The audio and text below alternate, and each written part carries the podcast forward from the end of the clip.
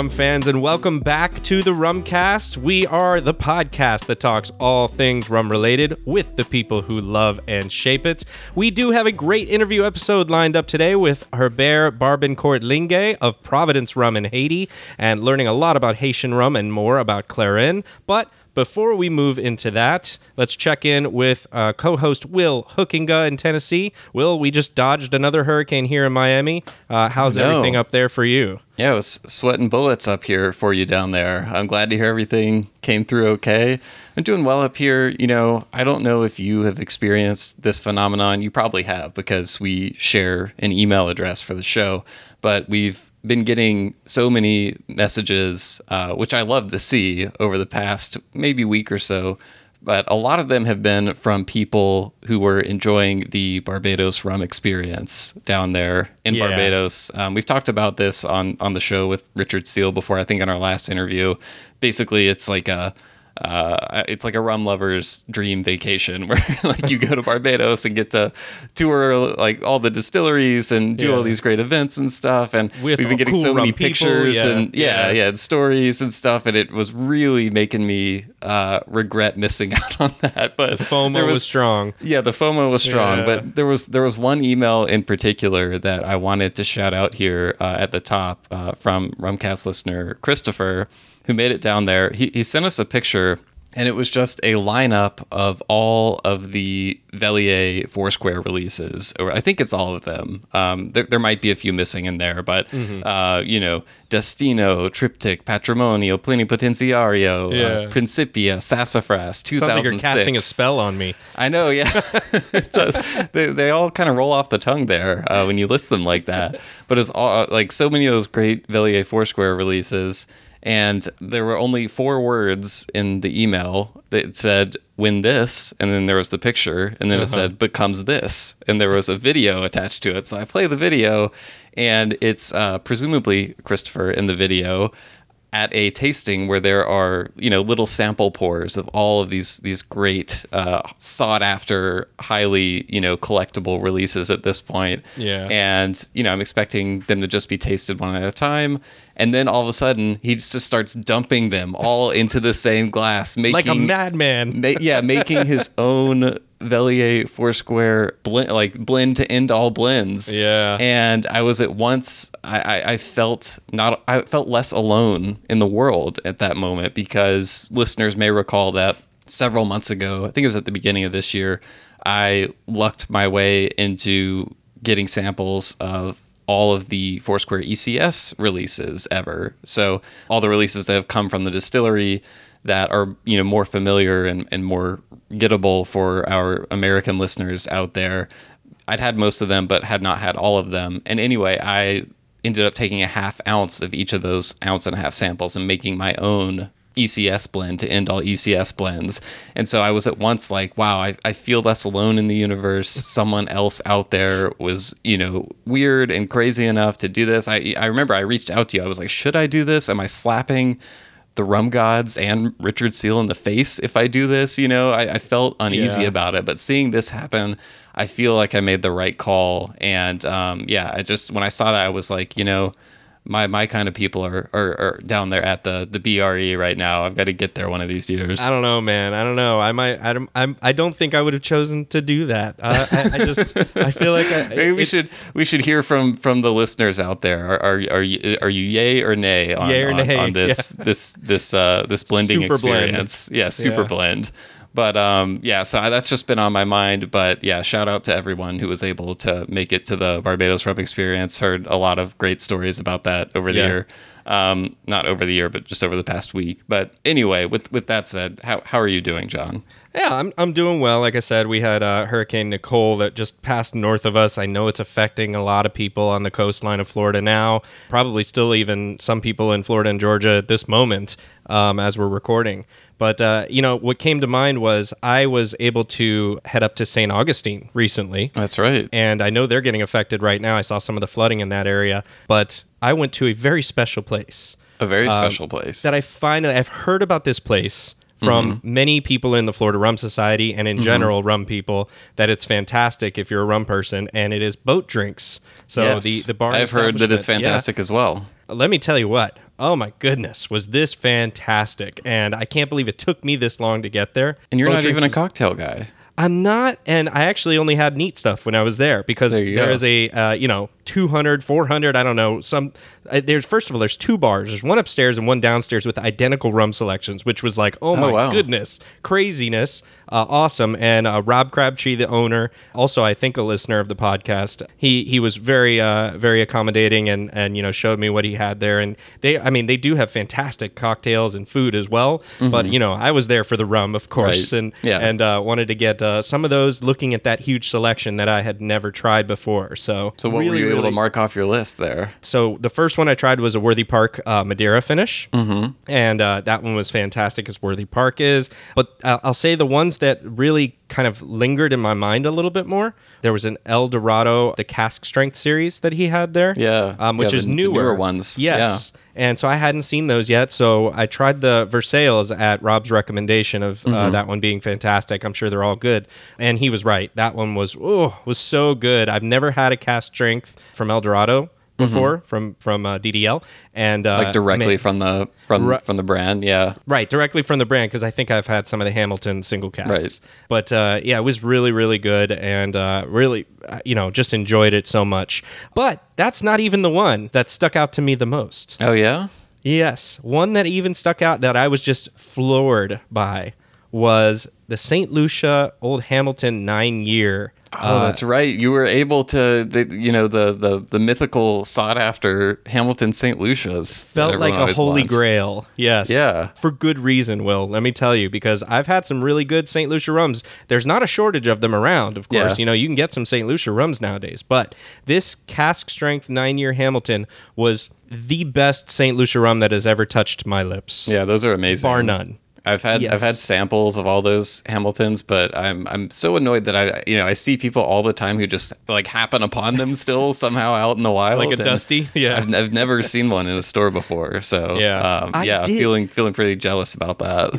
very early on in my rum journey, I went to a place here in Miami locally that had one, and I did not buy it Wow. because I didn't know any better yet. And If you had a time course- machine, Yeah, go back and yeah. slap yourself in the face. Yes, but thank you, thanks to Rob so much for uh, for that experience and for uh, having that at the bar because I mean, hey, there's still some there if you want to go there and check it out after uh, the, the the hurricane does its thing here and then the water dies down a little bit. I'm sure he would appreciate it. And if you're uh, a rum lover and you're ever in St. Augustine, it's it's definitely a place to visit. So I know I will if I'm ever in St. Augustine.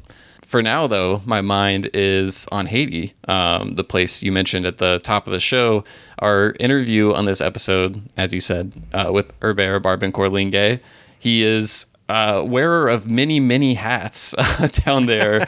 uh, so I think the one of the main reasons we wanted to talk to Herbert was to learn more about Providence rum, which is the the rum that's made at Distillery de Port-au-Prince in Haiti. It's one of the newer distilleries in the Caribbean. It was built in 2018 in collaboration with La Maison and Velier, which is kind of another interesting angle here and something we talked a lot about with Herbert because his relationship with La Maison and goes back before the Providence project. Um, he has been helping out with the Spirit of Haiti, which was the company created to bring all of these lovely clairins that we've been seeing over the past few years uh, to places outside of Haiti. You know, going and finding individual producers like uh, Michel Sajous and Casimir uh, Vaval, uh, people like that, and bringing those those great clairins to market. So Herbert, his side of things, they basically handle like bottling and logistics and stuff like that uh, in partnership with La Maison and Velier on the Spirit of Haiti. So we talked a lot about Clairin as well, and just kind of like backstory of it as a category, what it's been like to work with those individual distillers and you know see this spirit that was highly highly localized go to so many new places around the world and kind of open people's eyes to this this new uh, category of, of rum so to speak I mean, new to us not you know it's been there for a really long time. So we talk a whole lot about the the backstory of Clairin and everything on top of what they're up to at Providence. I think listeners may be familiar with the the two releases they've done so far, which was Providence First Drops and Providence Dunder and Syrup, two unre- uh, unaged releases that uh, you know definitely saw uh, widespread reactions to all around the rum world, and you know they have really exciting things in store as well in terms of aging and, and stuff like that. So talked a lot about that. Also touched like his his family also has another company that uh, produces yeah. a, a, rum brand called Rum La Bay. So we talked about that as well, and just yeah, all things Haiti. Really really interesting conversation. And yeah, so I'm excited for people to hear it and learn more about what's going on down there. Yeah, why don't we just uh, jump right into it? We'll take a quick break uh, and hear from our sponsor, and we'll be right back with our bear.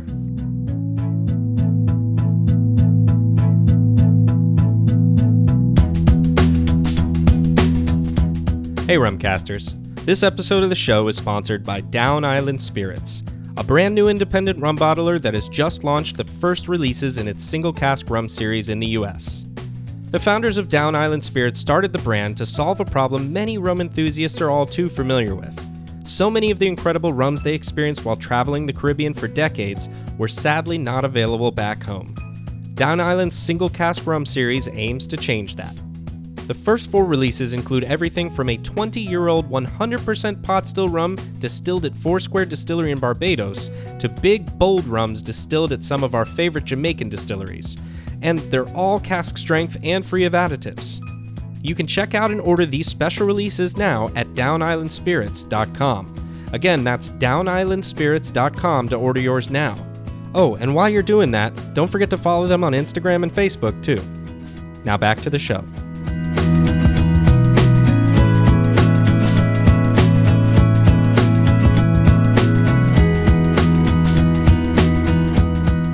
Right, we are here with Herbert Barbancourt Linge, who is running things. Uh, I, I, Herbert, I found it hard to actually like condense everything you do down into a title. I was looking back at kind of, kind of a, a Q&A that was posted with you a couple of years back, and it, there was a, a section of it that says what he does. And it says that you oversee administration, production, sales, distribution, for Berling Rum, Spirit of Haiti, and Distillery de Port-au-Prince, which is where Providence rum is made. And on top of that, you're also distilling. So, like, the first thing I wanted to ask is just, what did you do today? because, Wait, what didn't you do? Yeah, what, what didn't, didn't, you do? Maybe that'll be easier. that may be easier, but yeah, like what what's been keeping you busy today? What does a typical day look like for you wearing all of those hats? Well, a typical day for me uh, starts, you know, with the, we work a lot with Europe also. Mm. So with the different time zones. So the first thing is catch up on emails that okay. are related to Europe. So I have until 12 to take care of that more or less because uh, it's around 6 p.m. around mm. that time with the time difference. It makes me feel so better about my, about my boring days. You also start the day by catching up on email, so now I don't feel as bad. Yeah, but his emails are about rum, so that's, that's definitely true. better than ours. Some of my yeah. emails are about rum. So. It's, I mean, you have to go through that process in order to plan properly, you know, because right. it's, I mean, people don't understand sometimes what goes into producing a, a rum or mm-hmm. any product actually, you know requires a lot of planification, uh, especially now with with the COVID that we went through. Uh, it makes it even harder now. For example, if I'm planning um, purchasing for bottles, mm-hmm. I have to plan a year in advance. Oh, Whereas before, you should have planned 3 mm-hmm. four months. Uh, with the supply chain, you have to plan a year in advance. So it makes it a lot more complicated. Mm-hmm. Uh, especially that we have so many SKUs, different products, we work with different, uh, different clients, different projects.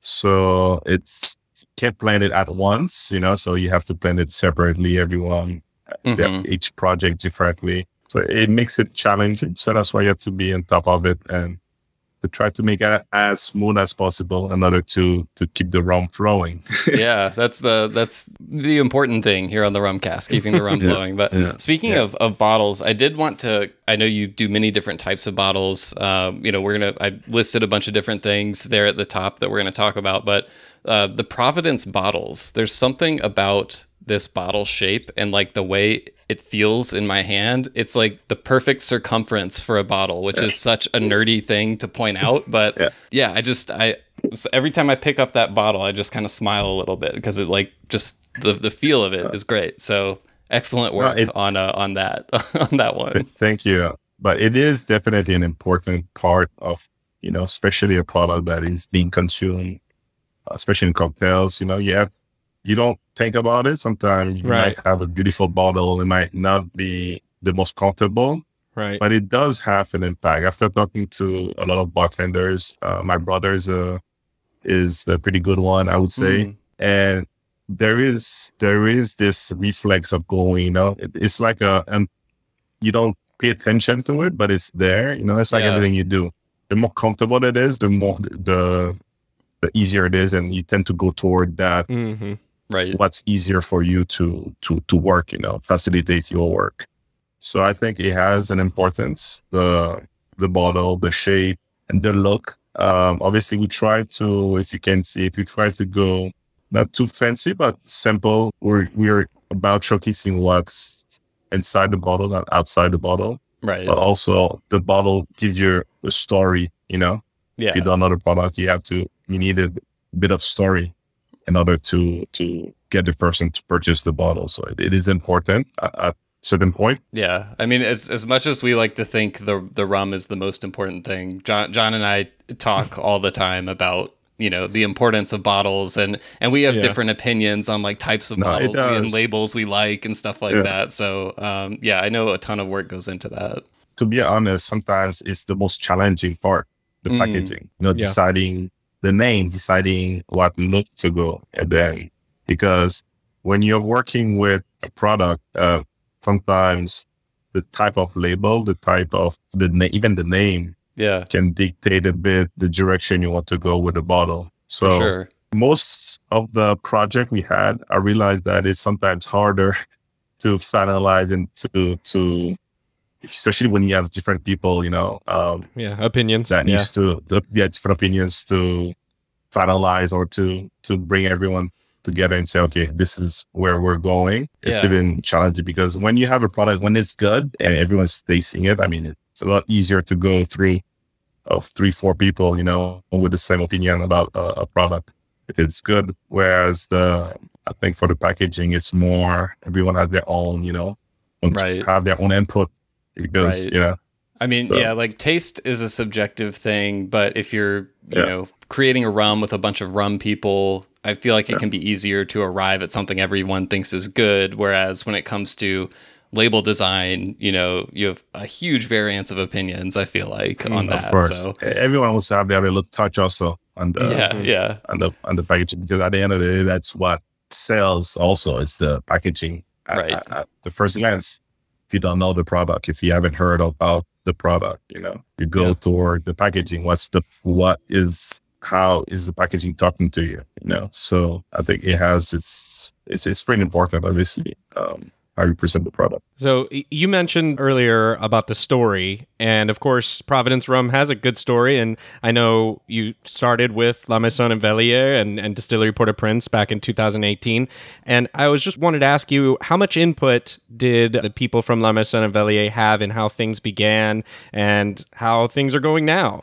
Well, um, to give you an idea of how it all started, uh, I'm going back a little bit. Yeah, feel free so, to go go all the way back to the beginning. no, I'm I'm going back enough to give you an idea of where yeah. the relationship with Luca first started, and then Thierry from La Maison Velier. So, uh, in the early '90s, Luca Gargano had contacted my father uh, regarding rum. He wanted, he was always interested um, and Haitian rum. He, as you know already, he's a passionate for, for all rums. And then it never happened actually because Haiti yeah. went through issues in the early 90s with the embargo. And then mm. you had the president that was exiled, Aristide, in the 93, 94. So you were like five then, right? Or, or not even born, maybe. no, I was, I was, no, I was, I was there. I was president, and I, I lived oh, okay. it. You know, I was, I was, yeah. I'm 40 years old, so not that young. uh, you know, I was saying you look good for your age, so you know, pass pass for 30. Um,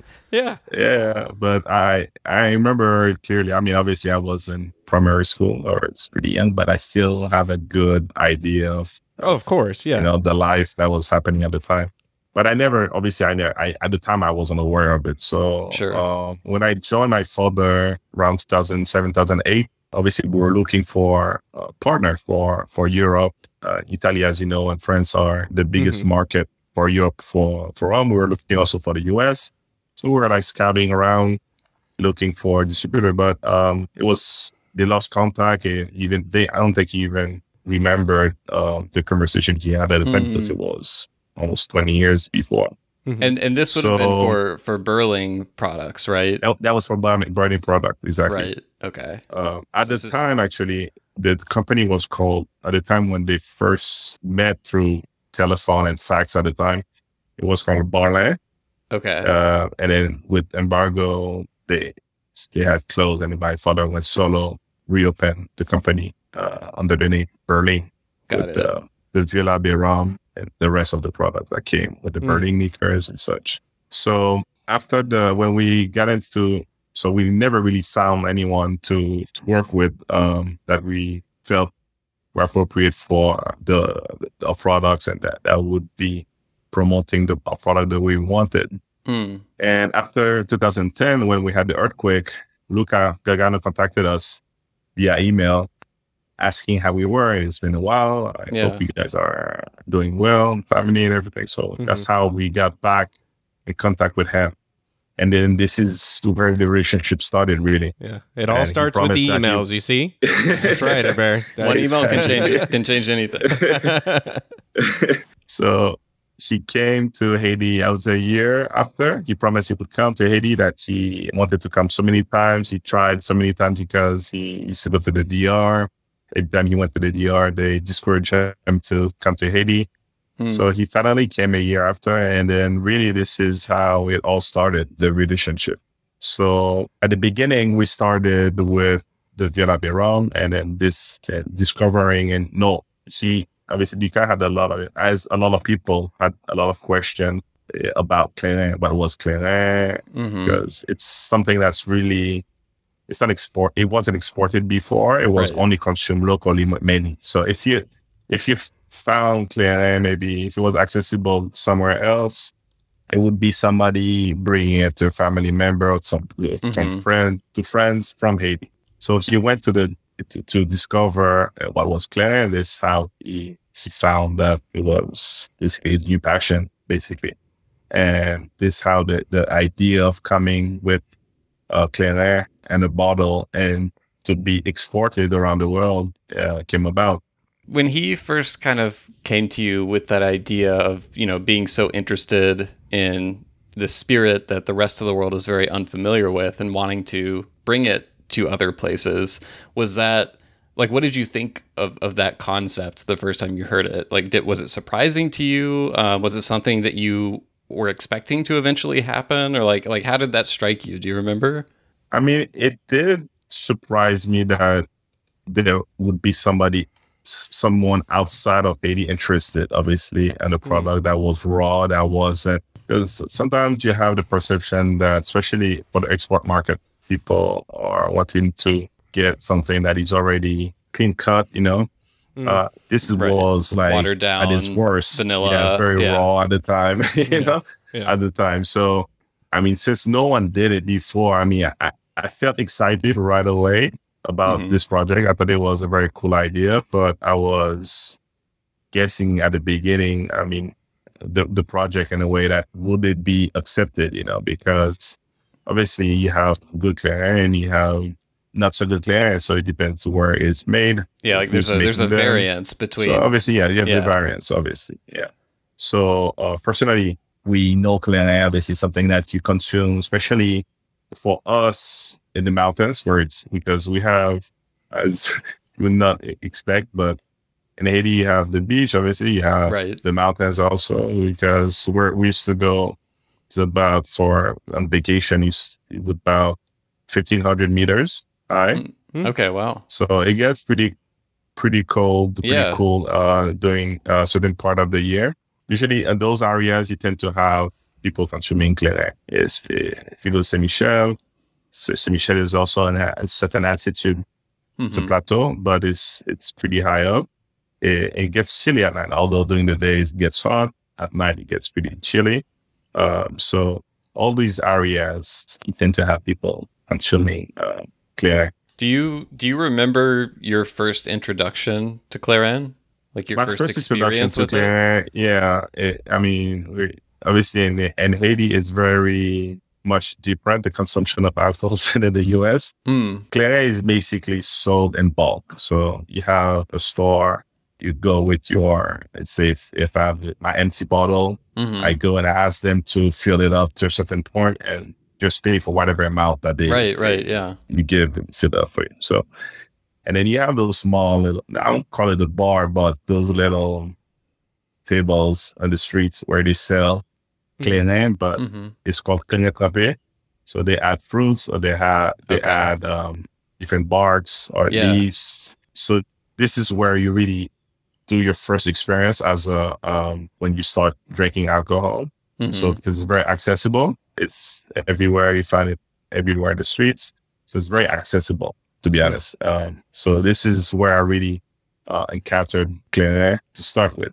But the Clairin was mostly for for me when I when I drank it, it was mostly in a canapé format, okay. not uh, in a white format. Because in general, when they sell it, they they sell it in a canapé format. When they sell it white, it's mostly in the drum people buying, and then they Mhm. build their own drink uh, product out of that raw Right. uh, white product. So like this a is yeah. Yeah, this Exactly. is like um like the commercial version of this, uh, or like export commercial export would be like Baukman, right? They, more or less, yeah. Okay. More or less, yeah. Yeah, that was my first. This well, that was when we were first encounter in the streets, Mhm. drinking with friends, and then grabbing um, give you in a cup, a small cup, so get your first taste. Obviously, it is pretty strong at the time, and you're not used to drinking when you start drinking in it. Right. So it is. It is. Some people have good experience, bad experience with it. Obviously, Some Even people in- spitting it out. all- it's like every alcohol. yeah. you know, when you're when you start getting into consumption of alcohol. And I wanted I wanted to start with Providence, but I feel like we're kind of on Clairin now, so I want to I, I Mhm. kind of want to stay with that because it sounds like that was sort of you know what one of the first ways that you collaborated with La Maison and, and Velier. Um, Velier, mhm. So so how did you go from that to then getting involved with the whole Spirit of Haiti brand, which for the benefit of our listeners, if you've seen uh, you know like the Clairin Sajous um, and Vaval, those releases, like that's that's what we're talking about when we say Spirit of Haiti. Those those releases uh, from Mhm. from Velier and that that you are you know a part of getting that brand out to the world. Like when did that concept kind of come together, and how what all parts do you play in getting that out to the world? So at the beginning, when um, Luca discovered Venere, she obviously took some sample and left with uh, went to Italy to have other people discover what was Okay. Venere and have different opinions. And then once the feedback was so positive, and then uh, that's where it kind of we all knew it would happen, but it kind of gave, gave like a, a seal of approval, you know Hmm. having other people try it that uh, maybe on, weren't aware of what was clear. And Luca was very well educated in the rum sector, so he knows a lot about, you know, he didn't know about Clairin as a like a personal, but he heard about it, so he it wasn't the first time he heard about it because that was the first thing he asked us when he got here. What is Clairin? You know, Mhm. can I try it? Where to kind of find? Right, So- right, right. because he was so curious about it. Um, and then we decided to, because since it's a pro- it's a it's a beautiful project, I think um, the way it's made because if you see the Claire Sajous, Claire Vaval, Rocher, Casimir, Sonson, they're all the producers of those products. Yeah. Right. So, so the idea was to create a company. We didn't want to bring it under Berling because it didn't it didn't fit right. So we Mm. created a, a, a, a company called the Spirit of Haiti that will handle this project. Obviously, Spirit of Haiti is based in our facility, so we do all the logistics. We Okay. bring in all the clairin in house. We do the packaging and we do the export at different uh, wherever we need to to to ship it. You know, so we do the the legwork. I would say yeah. uh, to make it happen. You know, once it gets obviously to the states or in Europe, Now La Maison Velier takes care of it and okay. for the distribution part. So that was the idea to create a company where we would centralize everything under that company for those projects. And that's why when we did Providence also, it was a totally different company because mm. we didn't want to associate with Spirit of Haiti. That was a unique project. Um, so Spirit of Haiti is really developing Air and eventually having other people enter with that, I would say, project, you know, because their idea is to not only stay with five producer, but to grow other producers as well. To give a path is is it's a way of giving a platform also to if right. you have a, a good Clairin to be able to showcase it around the world. So that's the that's the idea behind Spirit of Haiti. Yeah, and one of the things I love personally is being able to try all the different local, you know, distilleries, the Sajous, the Vaval, the Casimir. Yeah. I think I have every one of them. Just I love all. They're all Clairin, right? But they're all yeah. different in their own ways, and it's so fun to to kind of pull out all these differences um, based on a little bit of the the local terroir and other things. Yeah, that's why it's a beautiful project because it's sometimes you have a lot of products and they're all pretty much similar, mm-hmm. but there you really can differentiate each of them mm-hmm. based on the sugar cane that they use, based on the terroir. And I think the terroir is very important. Uh, yeah. I know it's something that Luca fights a lot for uh, because we experience it also having the same chain in different different places, and you you can tell the the difference um, between the terroir. Not only in the terroir, the still also is very unique. Every steel is unique mm-hmm. and will give you a mm-hmm. different product as well. So I think each product is unique, and that's why we wanted to. Because it would have been easier to have one brand of Clairin and then push it. And, mm-hmm. But the idea was to showcase and make have people understand that the the the work that goes behind every mm-hmm. single one of those products and how unique they are also. And that's yeah. why uh, the idea was to keep them separate to to to showcase that those different characteristics that each of those products bring to the table. Yeah, I think it's it's a model that you've seen some some brands do really well with mezcal, for example, mm-hmm. like highlighting individual mezcaleros and and everything, yeah. and but being under a uh, a brand, but you know each mm-hmm. release being different and being able to showcase mm-hmm. an individual producer. Um, what were the what were the first conversations like? You know, when you went up to a uh, Michel Sajous or, or, any of the other producers, and we're like, "Hey, here's what we want to do. Like, we know this is something you've probably never done before. Like, what was what, what were those initial conversations like? How did that go?" I mean, the initial conversations were, I mean, Haitians are very uh, they doubt a lot, you know, because obviously you have a lot of people with the condition of being, you have a lot of people promising things, you know. Mm. So when you have a group of people uh, coming saying that we want to, because at the, from the beginning, we were very open about the project. And Luca was very open, wanted to be very clear. Didn't want to, to hide what would be the project. So the project is having your product under a brand that's your name. Mm-hmm. So initially when the, we, we spoke to them about it, they were they seem interested, obviously, but they were obviously doubtful that maybe a little guarded, maybe a little happen, skeptical. Guarded, yeah. skeptical initially, and then when we started buying from them and showcasing the product, and they realized uh, the product became a reality. Mm. I think that's where everyone kind of say, okay, this is uh, a true, a true project, a true opportunity for them to showcase what they can do. So were any of the producers uh, that you ended up going with first did you have did you or your family you know have any connection or relationship with any of them prior to this or did you just kind of like find out about them through the process of like hey let's go no. find some really great clairin no we we no we work with other own the site initially before mm-hmm. uh, but the, for the producer that we under the project of Spirit of it was um, they were new to us. We didn't we didn't work with them. We didn't. I don't know my father, but personally, I, myself, I didn't know about them. So it was all new to us. Um, so Luca, I think, met, uh, for, for, example, uh, Sajous. He went the, it was a pure hazard when he went to Île-à-Vache, which is they have a resort there. It's Sajous's brother has a, a small hotel okay. there on the island. And because I was asking them obviously at the bar if they had Clarinet, they knew about Clarinet. Like, yeah, I'll, give you, I'll show you Clarinet. And this how he, discovered Hmm. Sajous, for It's example. his brother. Yeah. Yeah. okay. So, so- and then there was someone that was at the hotel, close by to the hotel he met, and she said, "Oh, you're interested in clay? I have uh, my uncle that does I clay." know a guy that who knows a about- guy. Yeah. that was about, this is how it started, you know. Yeah. then, Six uh, degrees of Clairin. Um, yeah. the, the only one we knew, we, yeah, I would say, uh, out of the five would be Sonson that we knew Okay. uh, before because it's closer also to Port-au-Prince. But yeah, the others were were all new to us. But Got it's it. so many producers. I mean, uh, it's incredible.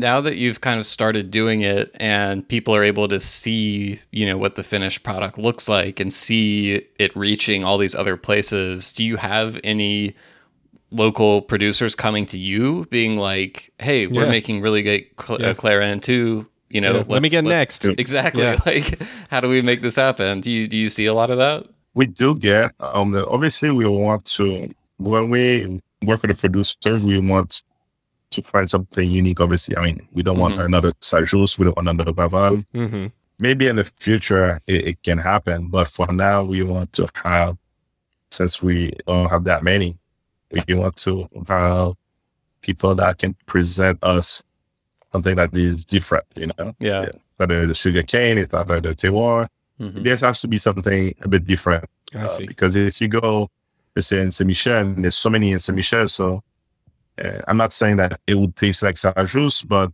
there's Mm-hmm. a lot of similarities in the cane that maybe they would be using or right type of stills or the terroir also. So yes, we do have people coming to us and we are trying to work with them also and we want to participate. But obviously we are being careful also how Right. we introduce, you know, Yeah. because introducing too many producers at once, hmm I think you have to be careful how because it takes a lot of work to to, right right to put a, a product out, you know. if, if you throw out like 20 different producers at once everyone's going to get So- kind of lost in the shuffle Right. Some some of are gonna get lost. Like the you won't get the result that you're looking for. Yeah. So you have to give each of them enough attention to allow them to have the success that they deserve. Yeah, you're have 20 different favorites out there. Uh, Yeah. All four of the or five, I think now of the ones that I have. Uh, have Yeah. different people who like them and and say, oh, I, my favorite is the Sajous or my favorite is the Vaval, and uh, I, everyone I've has a heard it- different team Yeah. exactly. So if you do that with 20, Yeah. you're probably gonna have 20 different favorites. exactly.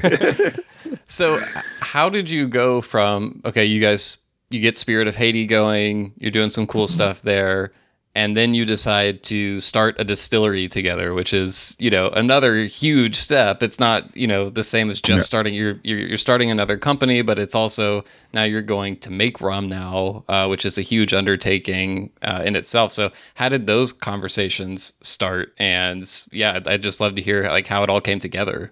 Well, for the for the distillery itself, it's something that um, we, myself and my father, uh, we just started discussing about it a, a long time, even Okay. before uh, Luca.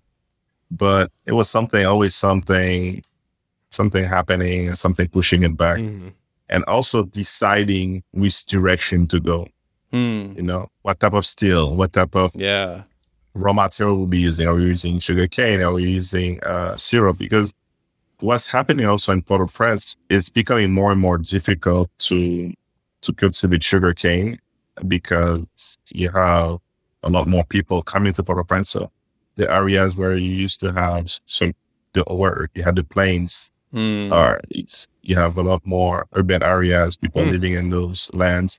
So it makes it a bit difficult to to to work with the sugar cane and, Yeah. and Port-au-Prince. And I think that was one other thing also that kind of slowed us down uh, in deciding how to go about this project because for me personally, I knew that if we wanted to do a, a, a, a, this a new project, it would have to be outside of Port-au-Prince.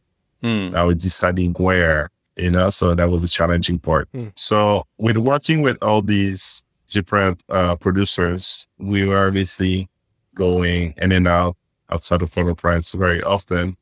And when we spoke about our interest to look at to to have a distillery, he was very excited, obviously, mm-hmm. and um, we believe that and if you look at all the projects that we do, all the recent projects, we like to collaborate with other people. We realize that uh, in life, doing something by yourself is not always the best. Yeah. So we are very open and want to we want to collaborate either if it's for distribution, if it's for our material. It's not really the money, but we want someone that can bring something extra to the table and I can right. benefit that we can benefit uh, their experience or whatever mm-hmm, it mm-hmm. can bring as uh, it can be raw material, it can be distribution, it can be the experience. So that's how we started talking to to Luca about doing a potential partnership. Say, why would do, why don't we do uh, this project together? Mm-hmm. So he felt very excited, and uh, now it was okay. We want to do this project. What now? Let's talk about now the project. What? Yeah. Let's figure out what we want to do. You know, uh-huh. that was the that was like okay. That's the challenging part. So this project was about creating the best romance we can as possible. So not really looking into the costs of doing the the finished product. So mm-hmm. either and the raw material, the steel that we will be using. So we wanted to use the best equipment, the best raw material possible. And this is how we went about using um, the Mueller pot steel. Mm-hmm. I think for me personally, I tried and I worked with different ones. And for me, it's uh, very unique still. And the quality that you get out of that still is, it's pretty amazing. Uh, and I think for me, it's one of the best in the world. So the raw material was trying to find the best sugar cane. Obviously for us, um, and one of the best sugar cane that we, we noticed that, are, that is accessible in Haiti is the crystalline. Mm-hmm. Uh, it is a very small sugar cane. It concentrates a lot of the sugar, so it's very high and Brix mm-hmm. compared to to other ones. So you don't right. it doesn't have space to absorb more, a lot a lot of water. So, but I think people tend to neglect that sugar cane because a lot of the distribution or the the distilleries in Haiti very artisanal and they don't use sophisticated equipment to to know, okay, are we measuring Brix? Or are we measuring volume? Mm. So they, I think they base themselves more on the volume that they would get out of the, the sugar cane versus okay. what the potential the of sugar cane, mm-hmm. yeah. the density of the sugar. Yeah.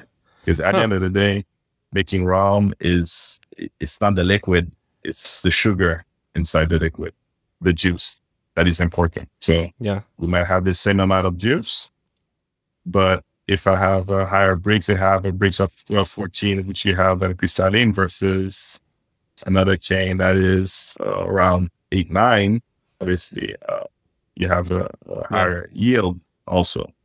So at, at, the base, it's a very sweet um, cane, has a lot of sugar. And since it's unique, people weren't uh, using it much. So we felt that it was the right chain to to develop and, and, and use for, for Providence. And did you hit the ground running with that, or did you do any experimentation with any other varietals that are that are local, or was just kind of like for those reasons you knew this is what you're going for and it's full steam ahead?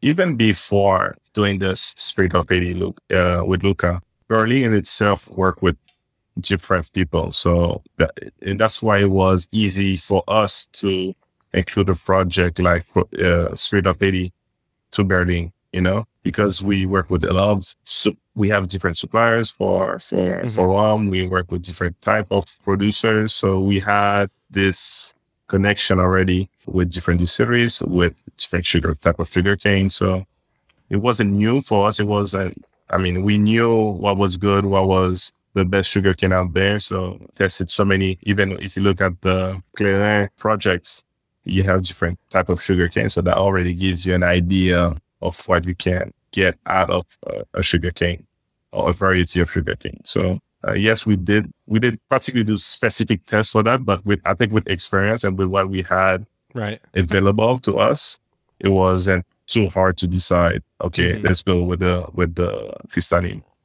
Now the ch- more challenging part wasn't choosing the sugar cane, but it was figure out how we would bring that cane from Saint Michel to Port-au-Prince. Right, right. So we're about four to five hours away. uh, on okay. a regular no traffic type of day.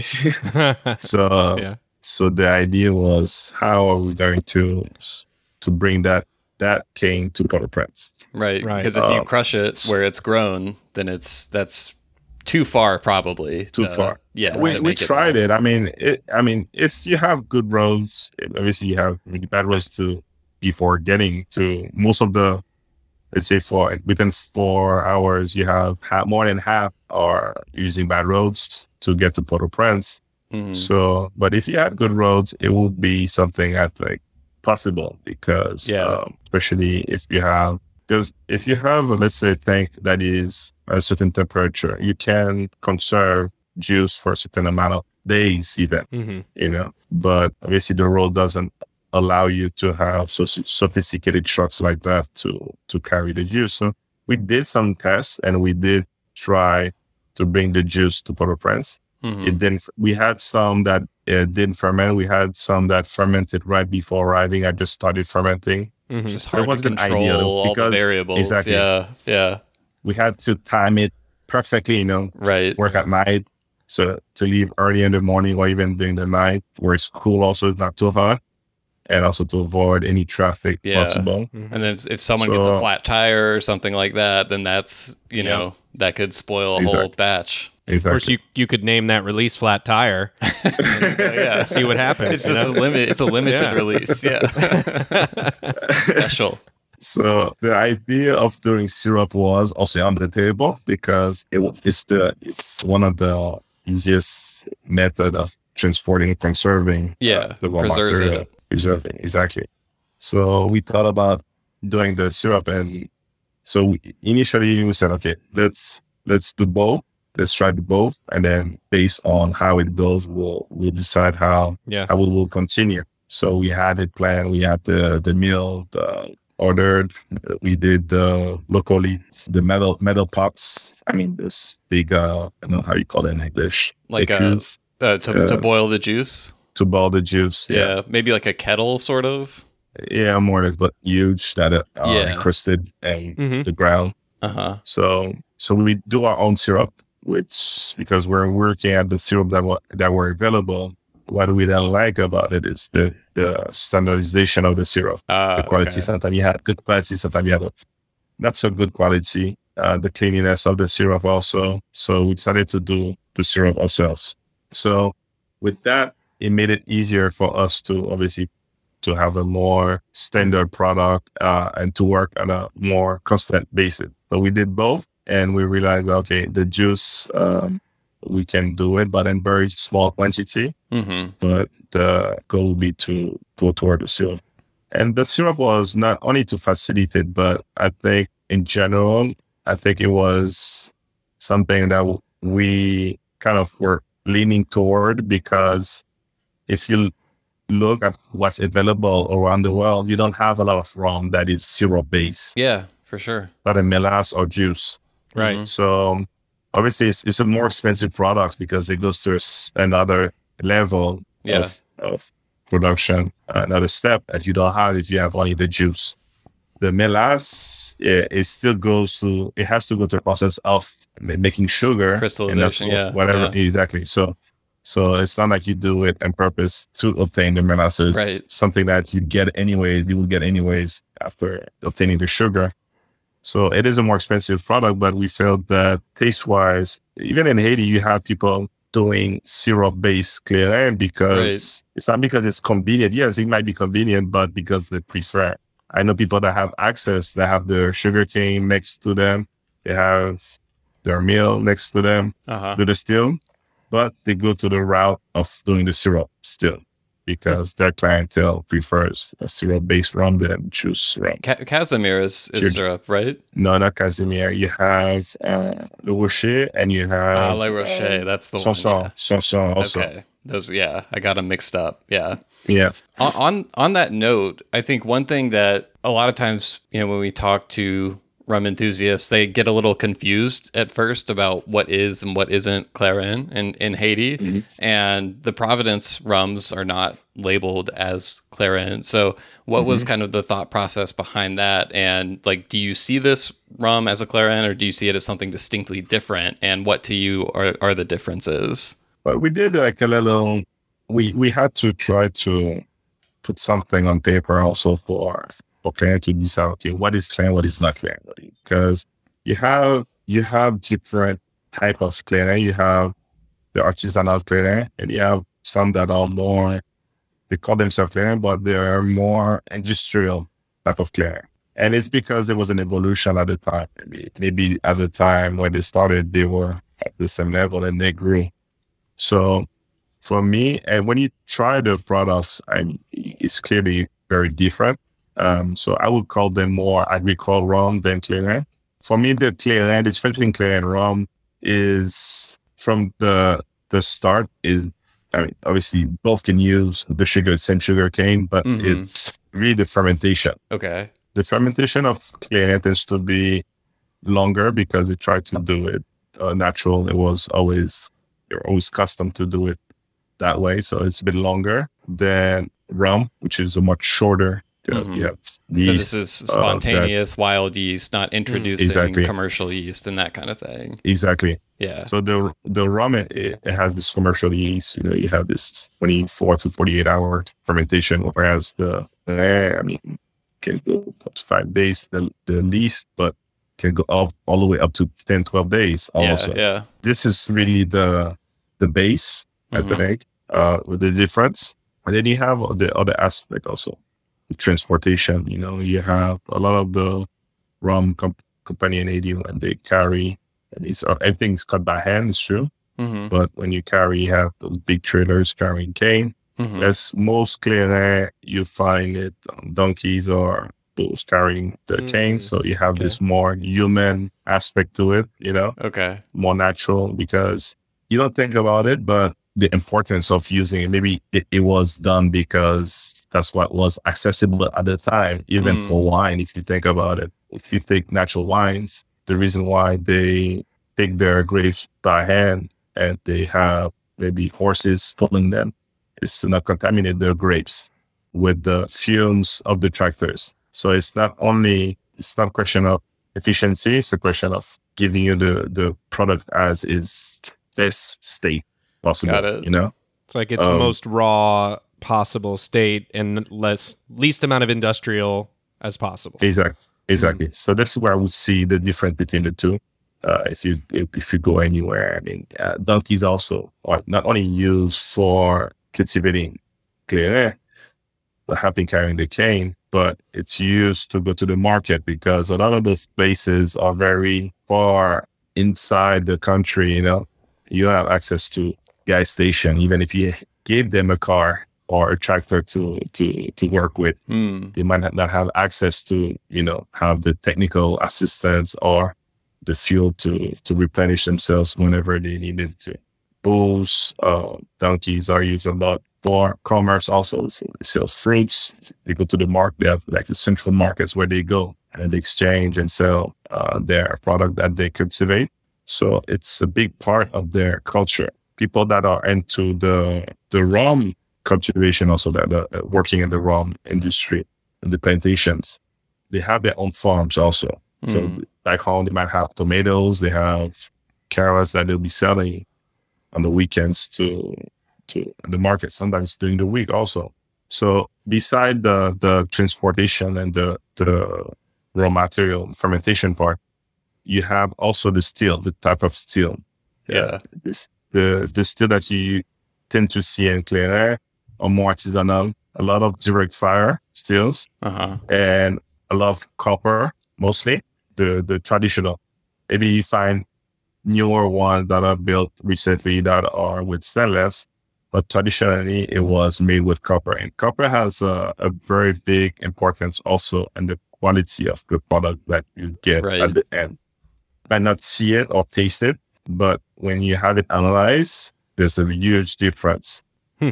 So uh, you uh, you named the the first release uh, appropriately first drops, Mm-hmm. and then you followed that up with the second unaged rum release as well, which was called Dunder and Syrup. So I was wondering how, how did the idea for for Dunder and Syrup come about, and can you walk us through a little bit of the production differences between those two? So the the first drop was we did some different experimentation at the beginning and then deciding where we would go. So it was unique in a way that it was very difficult to replicate because it's a different style of distillation that we did first first at the beginning with when we are trying to distill. So we have uh, a bit of pure juice, rum, and also mainly, uh, but the majority is uh, syrup for the first drop. So we always kept different sample of all the product that we did also uh, for obviously for uh, The little library. database too. Exactly. Yeah. We have people, bartenders coming in that we had them because with the Clairin, we did the Clairin Championship. I don't know if you're aware of it. We did it for four or five years, the Clairin nice. World Championship. Huh. So we had bartenders coming from different places in the world, uh, about eight or nine uh, bartenders every, well, I did, it was supposed to be every year, but uh, Yeah. it was happening in India stuff. Right. With COVID as Did- well. Did this include your brother? Yes, he participated not in Ah, all he of them. did. But he participated uh, in some of them. Yes. No, no, no Um, special, no special treatment. I'm No, guessing that's it right. still, Special still fair, fair No conflict of interest. no special treatment. Um, so with that, it, it, we had a, a good, you know, I mean, you had people that were in the industry that knew what they were looking for. right. So we had them try different type of distillation that we had uh, done in the past. And we obviously syrup, the pure juice, the mix, and a lot of them were leaning toward the, the syrup also because Interesting. if you try like a pure syrup rum versus a pure juice rum, you will notice that there's a lot more aromas in the mouth for the syrup because the concert, the taste, the con- everything is concentrated in the taste. Hmm. Whereas in the pure juice, it's more in the nose that you get most of the aromas. It's a bit more, it's less present in the taste than in the nose for pure juice versus the syrup. Hmm. So for somebody that's doing uh, cocktails, uh, it's very interest, interesting to, it's more, they're more leaning toward the syrup, obviously, because it gives them a better impact on their cocktail. Hmm. So th- that's one of the reasons we decided to go also with the syrup. Mhm. Now, as I said, rum is you have yeast to to help you. Although we try to have the most natural yeast possible to to do a rum, but we wanted. I personally, I wanted to get to a point where we didn't have to use yeast. So, and that's where came the idea of the dunder because Ah, okay. dunder adding to uh, new fermentation it allows you to ferment without having to to add any yeast. Obviously, it gives you a Ah, longer okay. fermentation. It's not a quick fermentation, but like I said, we wanted to do the best rum, not the quickest one, the rum industry. So, so we went about testing it, and we felt that the result. I wasn't sure at the beginning. I sent a few sample uh, different places, and the feedback was very. And then we decided to go with that route. So, and I have a question on the Dunder and Syrup one. This is a, probably a silly question, just about the name. Mm. So, Dunder is also referred to as Vinasse, right, by by Yes. French speakers and some other rum Exactly. producers, right? What what was the thought process, and why did you end up going with Dunder and Steer- Syrup versus Vinasse as part of the name?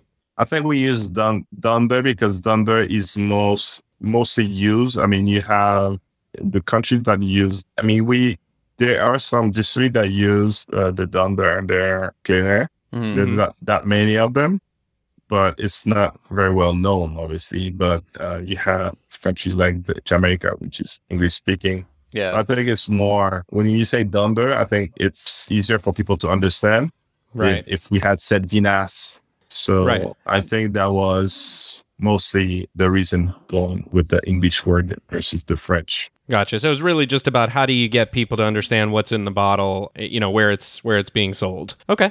I, and can you tell us like how much vinasse did you use for that that release uh, or dunder? And uh, like, did you experiment with it? Did you find the right amount, or it was just kind of like you your experience told you this is what to do and go?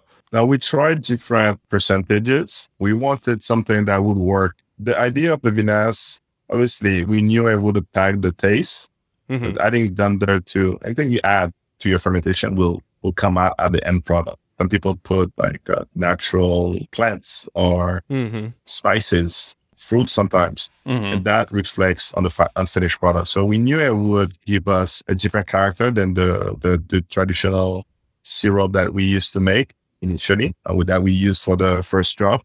But the idea was mostly to solve this fermentation issue. That's what that was my biggest uh, objective was to have a natural fermentation. So when we did some different tests to see, okay, is it 50%? Is it 40%? 20%? Because we don't want it to be over and we're not trying to compete with Jamaican rums. We want to have mm-hmm. our identity also. We want too much so of, we wanted a, something, We don't want too much of it. Because I think too much is, is nice, but I think it's see, for the long run, I think some people might be tired of somebody that's too overpowering. I think mm. it's not it is appropriate for, for certain uh, certain times, but I think um, having it more subtle, I think it makes it a more it's a more versatile product to use. You know. Sure. Yeah. So we use about 20, 20 to forty five percent on our mix. And are you are you still using a little bit of juice for dunder and syrup as well, or is it all syrup? It's all syrup. So that's that's another another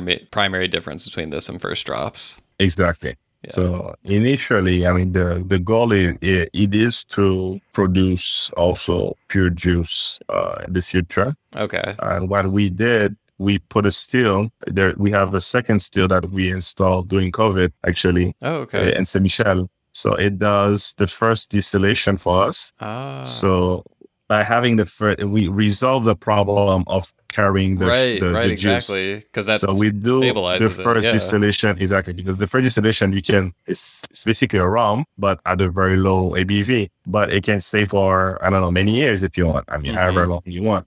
It's it's basically a rum. It's not a, a, a well finished rum. So we bring it to Port-au-Prince and we do the final distillation in Port-au-Prince. Ah, yeah, that's really interesting. And, that does that opens up some more some more options for you if you can do the dis- first exactly. distillation right there by the cane. Exactly, and that brought us to the idea of opening that up to other places also and to be able to experiment different cane at their location, not bring ah. it to a place and having different still eventually in the future uh, to replicate what we're doing in Saint Michel and other places. So yeah, we have some ideas, but obviously let you guys know once it's more got yeah advanced.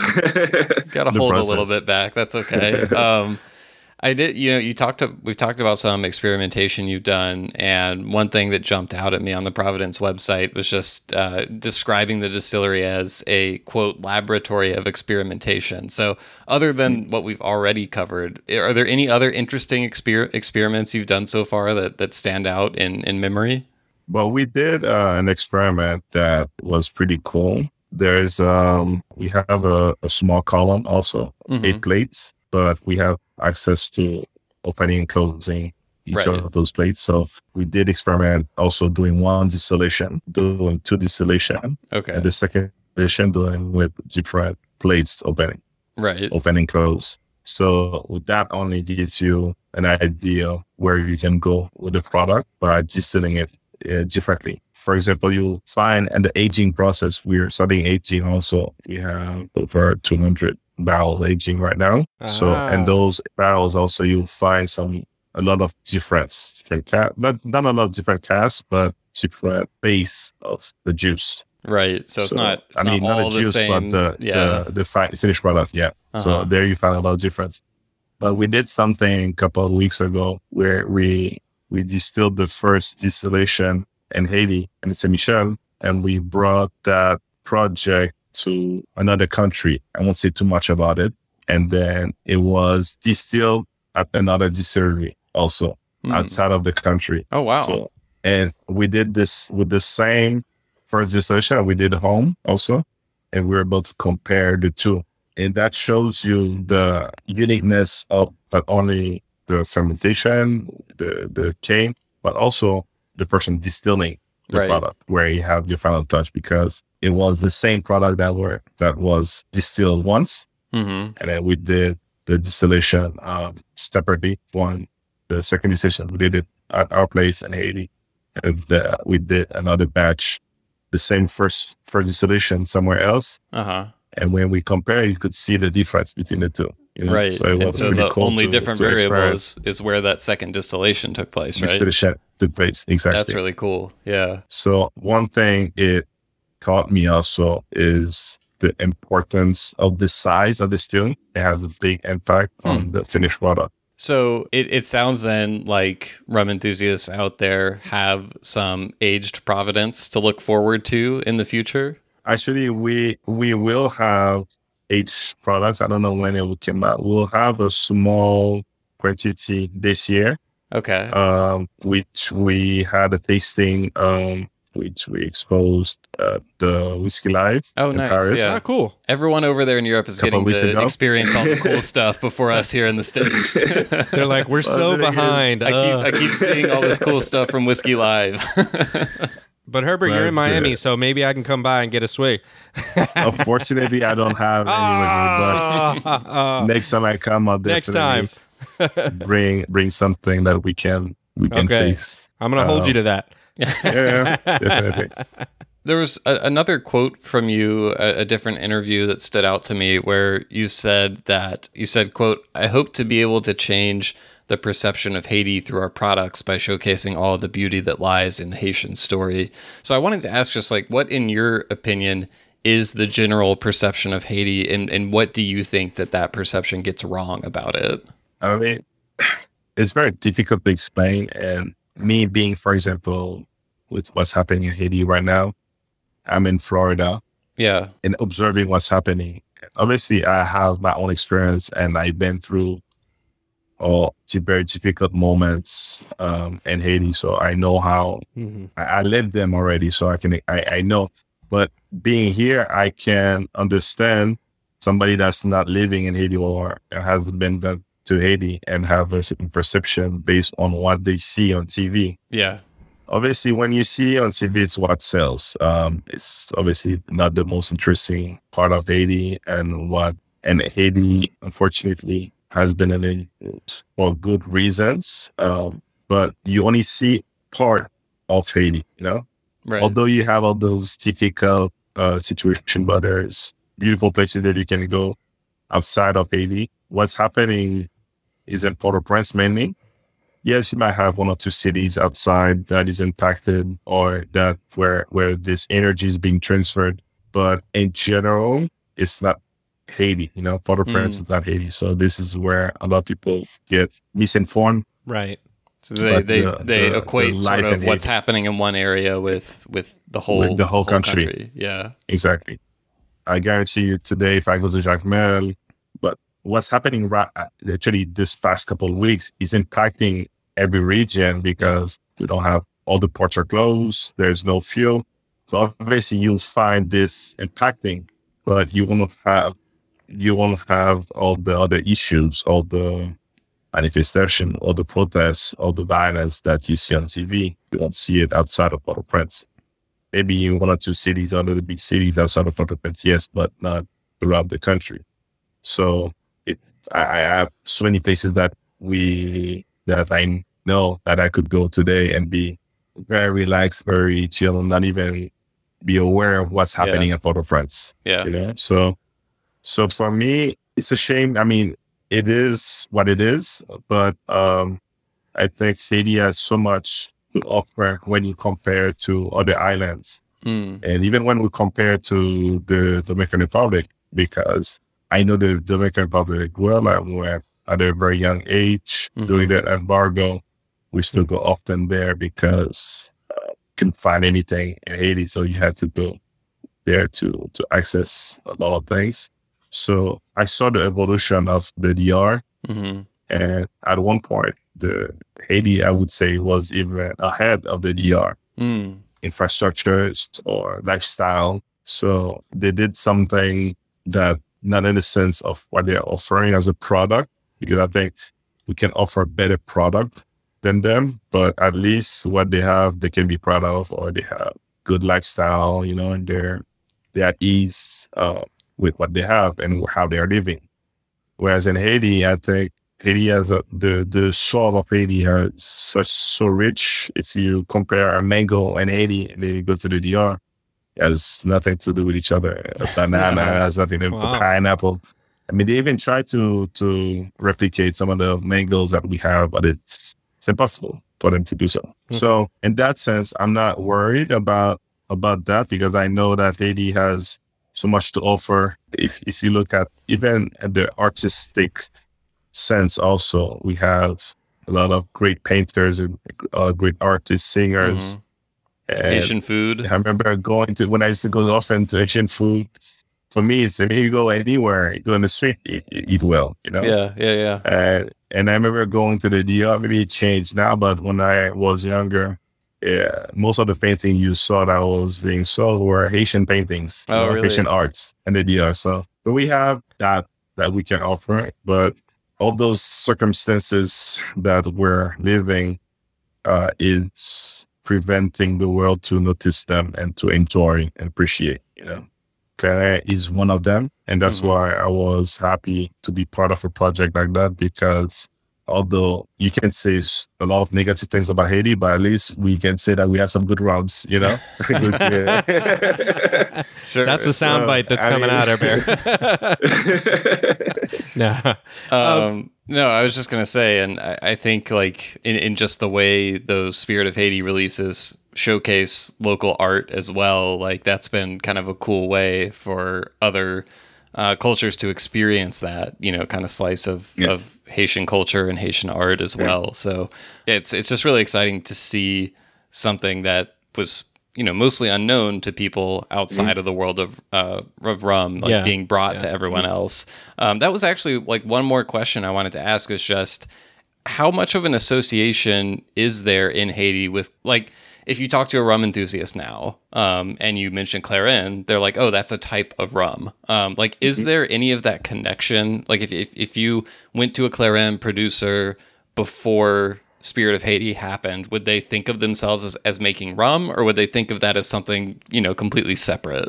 I think even before, people doing Clairin will always tell you they're making Clairin. So, mm-hmm. where you might have maybe a different answer would be on those that are producing at a more industrial level. Some might okay. tell you they're doing clairin, some might tell you they're doing raw.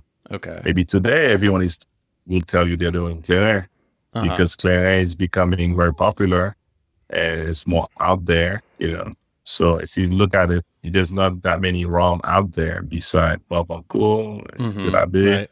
eh, that are, that are being sold outside of, of the country. Now you have Providence, which is a newer project. But and the majority of the people will tell you yes, they're doing clairin. That's what they have been calling it for many yeah. many years. Yeah, you know.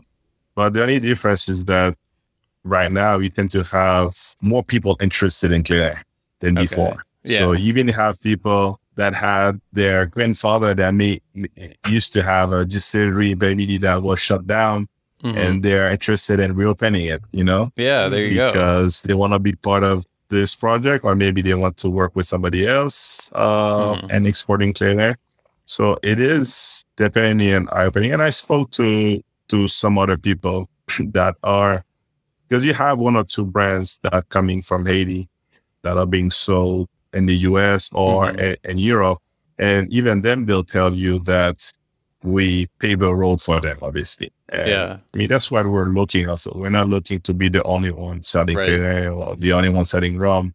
Because for me, like I said, when you refer to what I said at a previous interview, is that it's by showcasing these these products. The more we can showcase that Haiti can mm-hmm. can do and produce, the better it is uh, for the global image of Haiti. Yeah. So and that's why Spirit of Haiti, as you said, is not only, yeah, the main product is clear, but we want to showcase art, music, eventually, oh, cool. yeah. Uh, yeah. even food also, uh-huh. yeah. because we we we did some some tests with the food also. For example, the, really? in Haiti, they have some fried um, plantains, mm-hmm. like they sell like chips. Yeah, and we did some shipments to Europe with everything that's happening, kind of putting all these projects on hold. But the idea is not only to do rum, but also to see what else can we showcase. Yeah. For example, mm-hmm. Rapadou, mm-hmm. we started showcasing that also a bit, uh, not as like we wanted. Mm-hmm. But uh, Rapadou is a, is a type of sugar that you get when you get to the process of making syrup. So if okay. you continue cooking the syrup, you can obtain, well, you have to cook a, a different way also, but to obtain uh, what you call a rapadou, which is this big round tube which they wrap into banana leaves. Huh. So it becomes a, a round, big round steak, couple of kilos eh, of weight. And it is a natural sugar. So basically, you don't extract anything. It's not like it's not uh, brown sugar. Right, right, right. It's it's pure. It's nothing extracted. So it's very tasteful. Mm-hmm. But at the same time, it's not as sweet for some reason. You know, it's although you didn't extract any other sugar. I don't uh-huh. know the fact that it has all the other components right. in it. Mm-hmm. Because obviously, if, you, if I'm extracting the sugar on me, it's going to be sweeter than if it has the other components that wasn't extracted. It, it so, kind of um, reminds me almost of like um like something like piloncillo in Mexico or something like that, you know, which is kind of a, a more raw form of sugar that um exactly like big cones sort of over there. Exactly. Mm. Yeah. Exactly. So it's not very sweet, but it's it, it, does the job. And a lot of the people in Haiti outside of Philippines, that's how they they sweeten their products. They yeah. to do their juice or the coffee that's what they use for that. That's that's really cool. Yeah. Well, I can't I can't wait to see you know what all comes next. Um, and one more thing I have to ask because I think people will be curious. Obviously, they heard when we introduced you having Barbancourt in your name, like your lineage goes back. You know, with the Barbancourt family. Obviously, there's the Barbancourt uh, distillery, which is separate yeah. from what you're doing. You know, we've uh, had Delphine yeah. Gardere on the show and, and interviewed her. Um, are, are, there ever any collaborations between you and, and the Barbancourt distillery or anything that might happen in the future? Well, I mean, like I said, we are open to work with, I mean, it's to, to give you, I don't know if you know the story, but just to recap a bit for your audience. Yeah, please. Um, it was basically two brothers that separated in the 1800s. Mm-hmm. And so you had one that continued with the rum industry and the other one that continued into politics. He was the senator, mm-hmm. which was Labbé, who was Labbé Senior. And he had Labbé's son, which had a daughter called Jeanne Barbancourt, which was my grandmother, right. my father's mother. Hmm. So the difference is that we still, that's the only Barbancourt left, basically. Mm-hmm. It's on our lineage. So that's why we have the Vieux Labbé. Labbé is for Labbé Barbancourt, because mm-hmm. it was two brothers, it was Labbé and Dupré Barbancourt. Right. So that's why Aurum is, we name it after him. Uh, what's first name? Labbé. So it's for Labbé Barbancourt. And that's so, what you do through, through Berling, right? Exactly. Yeah. So Labbé is our own brand. And then we have Berling also that is our, we do liquors, we do cream liquors, mm. and also all the private labels that we do is through Berling. Yeah. No, but we are we're very open, you know, to work with anyone. If the project is seems interesting, I think if it's if it's in our DNA, the if it's matching our the DNA of our company, you know, right? Yeah, produce interesting products and everything that we do is with local ingredients. We have five different liquors, for example. Even the color is through the finished product, through the raw material. Mm. We hmm. don't add any additive for example, we have a liquor with hibiscus. So hibiscus is very red liquor, and yeah. it's really the flower that gives you the color, the uh-huh. taste, everything. No red Orange, dye going the in peel, there. No like red that. dye. Yeah, so yeah. I say the book we talked about the book on earlier. It's all natural ingredients, mm-hmm. and we have a line of five different rums. Uh, it's for eight rums and mm-hmm, white rum. Mm-hmm. So yeah, we we're open to any collaboration as long as it fits our you know the direction that we want to go with, with our products. Yeah. We're interested in doing volume. Obviously, I always want to sell. I, I mean, that's why you're working. You want to have I mean, it's not a question of selling, but it's a question of, and I realize, for example, when you're doing a, a production and you're doing five, 10,000 bottles, for example, for, for each product and a special uh, selection, it hurts that you can have, and then you have people asking you, and then you don't have enough right. to share. Yeah. yeah. So, I mean, yeah, obviously you want to produce more, but you want to stick with, you want to keep your identity, you know, the, right. You don't want mm-hmm. to just produce to produce. You don't you don't want to compromise your your principles. Exactly. Well, awesome. I mean, it sounds like we have a lot to look forward to, um, not only with Spirit of Haiti, but with Providence as well. Um, really interested to see what kind of age stuff starts coming from there. But I mean, I, th- I think it's it's really cool to see a, a new distillery starting, you know, and launching back to back unaged rums and just kind of showing people what's possible. Yeah. You know, you don't always need barrels to make things interesting. So yeah. um, there's plenty going on here in this uh, glass of dunder and syrup for sure. But um, with all that said, I think it is time for us to move to our final portion of the show, which is our rapid fire round of questions. So up until this point, everything has been very put together, very serious, very easy. Um, yeah, very easy. now it gets tough. Now, now it gets tough. Um, no, it, it doesn't really. There's no, there's no right or wrong answers here. Um, only quick answers are required. Yep. So, John, do you want to, do you want to tell Herbert what, uh, what, what, what you've got in store for him? Sure, Bear. So what we're gonna do is uh, we're going to put 60 seconds on the clock, and Will is gonna time okay. us. We're gonna try to get to as many really quick answers on these questions that I'm gonna give you. Most of them are gonna be this or that type of answers, and uh, okay. uh, we'll we'll we'll go from there. And you give me an answer, and I will go to the next one and see how many we can get before can time get. is up. Sounds sound good. like sound like a plan. I'm ready. All right. Uh, I've got. I will. I've got 60 seconds and go. All right. Neat or on the rocks? Neat. Column, pot, or blend? Pot. All right. Aged or unaged? I think I know the answer here. Unaged. Yeah. Molasses, cane juice, or syrup? Syrup. syrup. Yep, that also syrup. makes sense. Uh, your personal favorite spirit of Haiti Clairin? Sajous. Sajous, me too. I'm Team Sajous. ah, too, Will, yeah. in your face, Will. Oh, I, you, I'm Team Sajous team. Too? oh, oh, okay. Um, as we mentioned earlier, the initial Providence release was called appropriately First Drops, and then we got the Dunder and Syrup release. I've got a few ideas for future release names that I want to run by you. Oh, I just want to get a yes or a no. Okay, so so a yes or a no if you would go for this. All right, you ready? So this yeah. first one is next few drops. No. okay, how about this is not Clairin? No. no. how about okay, with this one, what about this one? Kiss my Vinasse. Yes. there we go. All right, there we go. All right and, and last one. Oops, all dunder. Yes. the all dunder Hey, I got version. two yeses, Will. Yeah, all that's right, not bad. Uh, that's a 50% hit rate. French or Creole? What's your, your favorite language? Creole. Uh, what country not named Haiti is producing amazing rum right now, in your opinion? Jamaica. Yeah, I agree. And finally, the category of pure single rum implies the existence of an impure single rum. Have you ever had an impure single rum in Haiti? And if so, are you willing to tell us? No, I haven't. that's right. There you go. It's all pure. Somewhere, 100% pure. That's right. That's it, time, by the way. Yeah. Yeah. So, somewhere else in the world maybe has an impure single rum, but not yes, Haiti, not, of course. Not, not Haiti. not Haiti. awesome. All right. Thank um, you, Herbert. Yeah, you made it through Herbert. Um, we learned That's all pretty, about. That was pretty fast. you did good. It goes by fast when you're in the hot seat. yeah. Fast. Exactly. So uh, before we go, I know we covered a lot of ground. Uh, thanks, you know, for hanging out with us for for an hour and a half here. Um, anything we didn't get to? Anything else that you want people to keep an eye out for coming from Providence or from here, uh, Spirit of Haiti, or from anything else you've got going on? Like I said earlier, um, well, I want to thank you again for for inviting me to your platform. I think um, I had a good a good time uh, sharing with you guys my experience.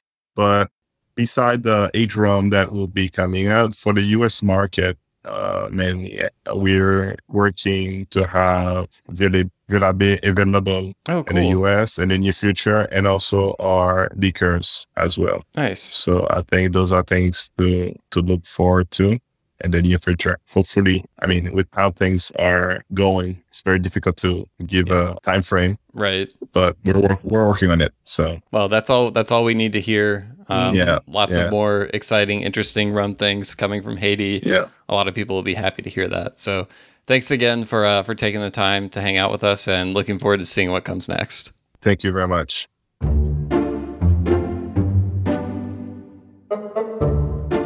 All right, everyone. Thank you for listening to another episode of the Rumcast. Hey, if you have any experiences with Providence Rum, Clairin, any thoughts, questions, reactions to the interview, definitely send us an email. We always love hearing questions, comments, feedback from all of you out there in the rum world. You can send your email to host at rumcast.com. That's H O S T at rumcast.com. We'll also put uh, links in the show notes to the Providence website, places you can learn a little bit more about what they've got going on there.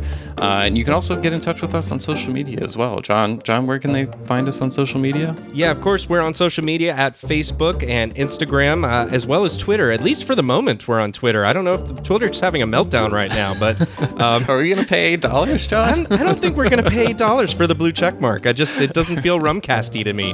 Um, yeah. But uh, but yeah, no, we're still. We won't have Twitter. the check mark, but it is us. Uh, and I'll check, make sure there's no imposter rumcast That's right, out there. Right. But yeah. nobody out there listening to this, do not create a rumcast Twitter with a blue check mark.